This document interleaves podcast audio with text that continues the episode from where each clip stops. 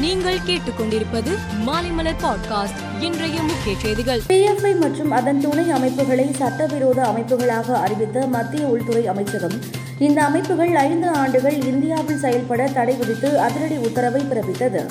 இந்த உத்தரவை செயல்படுத்தும் விதமாக பல்வேறு மாநில அரசு முன்னெச்சரிக்கை நடவடிக்கையை எடுத்து வருகின்றன. இந்நிலையில் தமிழகத்தில் பிஎஃப்ஐ அமைப்புக்கு தடை விதித்து தமிழக அரசு அதிகாரப்பூர்வமான அரசாணையை வெளியிட்டுள்ளது.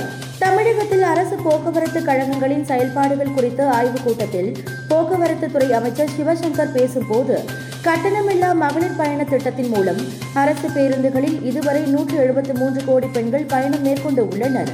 இத்திட்டத்திற்கு அரசு நிதி உதவி வழங்குவதால் போக்குவரத்து கழகங்களுக்கு இழப்பு எதுவும் இல்லை என்று தெரிவித்தார். ஜம்மு காஷ்மீர் மாநிலம் உத்தம்பூர் நகரில் பேருந்து நிலையத்தில் நிறுத்தப்பட்டிருந்த பேருந்தில் இன்று காலை குண்டு வெடித்தது. இந்த சம்பவத்தில் யாருக்கும் காயமில்லை என்று தகவல் வெளியாகியுள்ளது.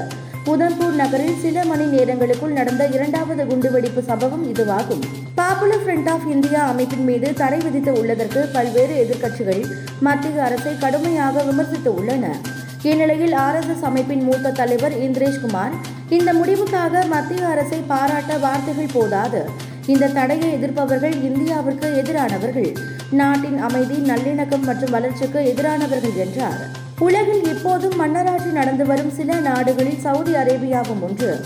அங்கு எண்பது வயதான Salman bin Abdul Aziz Al Saud மன்னராக உள்ளார். அவருக்கு அடுத்து அதிகாரமிக்க தலைவராக அந்த நாட்டின் பட்டத்து இளவரசரான முகமது பின் சல்மான் உள்ளார். இந்நிலையில் பட்டத்து இளவரசர் முகமது பின் சல்மானை சவுதி அரேபியாவின் பிரதமராக மன்னர் சல்மான் நியமித்து உள்ளார். அதோடு நாட்டின் மந்திரி சபையையும் மன்னர் மாற்றியமைத்து உள்ளார். உலக வல்லரசாக உருவெடுக்கும் முயற்சியாக கனடா அயர்லாந்து போன்ற வளர்ந்த நாடுகள் உட்பட உலகெங்கிலும் ஏராளமான சட்டவிரோத காவல் நிலையங்களை சீனா திறந்து உள்ளது. இந்த சட்டவிரோத காவல் நிலையங்கள் மூலம் பல்வேறு நாடுகளில் நடக்கும் தேர்தலிலும் சீனா தனது ஆதிக்கத்தையும் தாக்கத்தையும் ஏற்படுத்துவதாக ரிப்போர்ட்டிகா செய்தி கூறுகிறது. கேரள மாநிலம் திருவனந்தபுரத்தில் நேற்று நடைபெற்ற தென்னாப்பிரிக்க அணிக்கு எதிரான முதலாவது டி டுவெண்டி போட்டியில் இந்திய அணி எட்டு விக்கெட் வித்தியாசத்தில் வெற்றி பெற்றது.